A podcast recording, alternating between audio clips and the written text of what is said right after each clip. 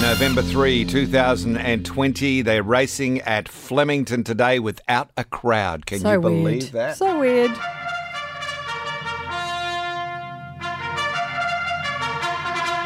Well, there, are- there is a full field today at Doomben in Brisbane. on settling down. Each of us have gone a different way towards getting our tips. I wouldn't have a clue, so I go to see my dad. He's the Aw, only, yeah, that's he only, nice you share that with him. Well, he's the only horse owner in the family. He owned Bron Cesar, who you might remember won the 1981 Birdsville Improvers. Oh, which is- wow. yeah, that's a race That's an before the impressive Melbourne Cup. house. Oh, yeah. Nothing since. Uh, but nonetheless, I wanted to go there to talk to Dad about horses, but it seems that horses aren't really the way to go when it comes to his tipping.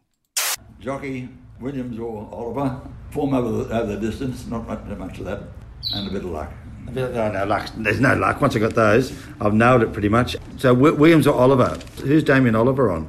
Damien Oliver. Okay, Russian Camelot. Oh yes, oh, Okay, what do we think of Russian Camelot? he's in a big chance. Yeah, Why do you think that? he's got form. Third in the Cox Plate. W- Is that good form? It's shorter than the Melbourne Cup, though, isn't it? Most horses haven't been over the two miles anyhow.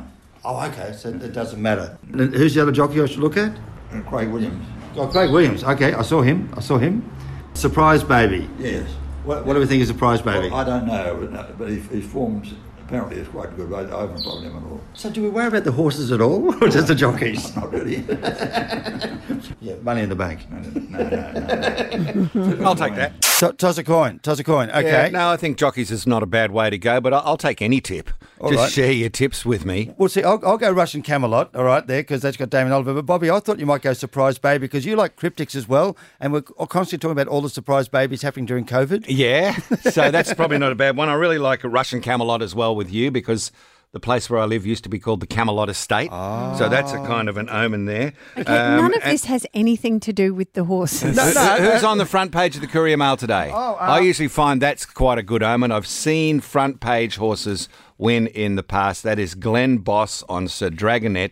He is proposing. He's got. He's won three times, I think, on Maccabi Diva. Yeah. and he's proposing to be the oldest jockey ever to win the Melbourne Cup today. All right, so Bobby's gone for signs, I've gone for jockeys and stats. I'm going for spiritual, of course I Yes. am, as I do every year. And so I've got someone to help me because there are other people who believe like I do. Uh, numerology expert Sarah Yip from sarahyip.com.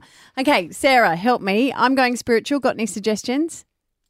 Look, the main thing I say when you're doing things like, I guess, the, the type of gambling is um, if you have the same idea three times, you know, generally when spirit sends us a sign, you know, you'll get it three times.